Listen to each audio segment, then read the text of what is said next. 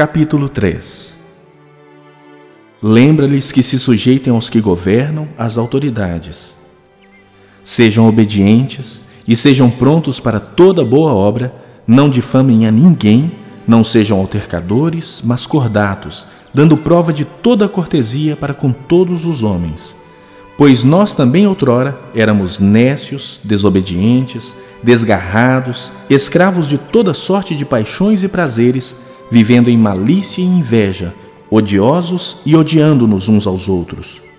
Quando, porém, se manifestou a benignidade de Deus, nosso Salvador, e o seu amor para com todos, não por obras de justiça praticadas por nós, mas segundo sua misericórdia, ele nos salvou mediante o lavar regenerador e renovador do Espírito Santo que ele derramou sobre nós ricamente por meio de Jesus Cristo, nosso Salvador, a fim de que, justificados por graça, nos tornemos seus herdeiros, segundo a esperança da vida eterna. Fiel é esta palavra, e quero que, no tocante a estas coisas, faças afirmação confiadamente, para que os que têm crido em Deus sejam solícitos na prática de boas obras.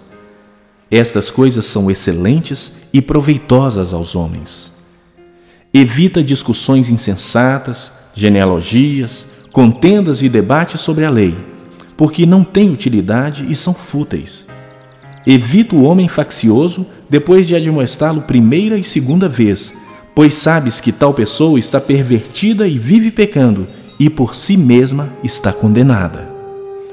Quando te enviar Ártemas ou Tíquico, apressa-te a vir até Nicópolis ao meu encontro. Estou resolvido a passar o inverno ali. Encaminha com diligência Zenas, o intérprete da lei, e Apolo, a fim de que não lhes falte coisa alguma. Agora, quanto aos nossos, que aprendam também a distinguir-se nas boas obras a favor dos necessitados, para não se tornarem infrutíferos. Todos os que se acham comigo te saúdam. Saúda quantos nos amam na fé. A graça seja com todos vós.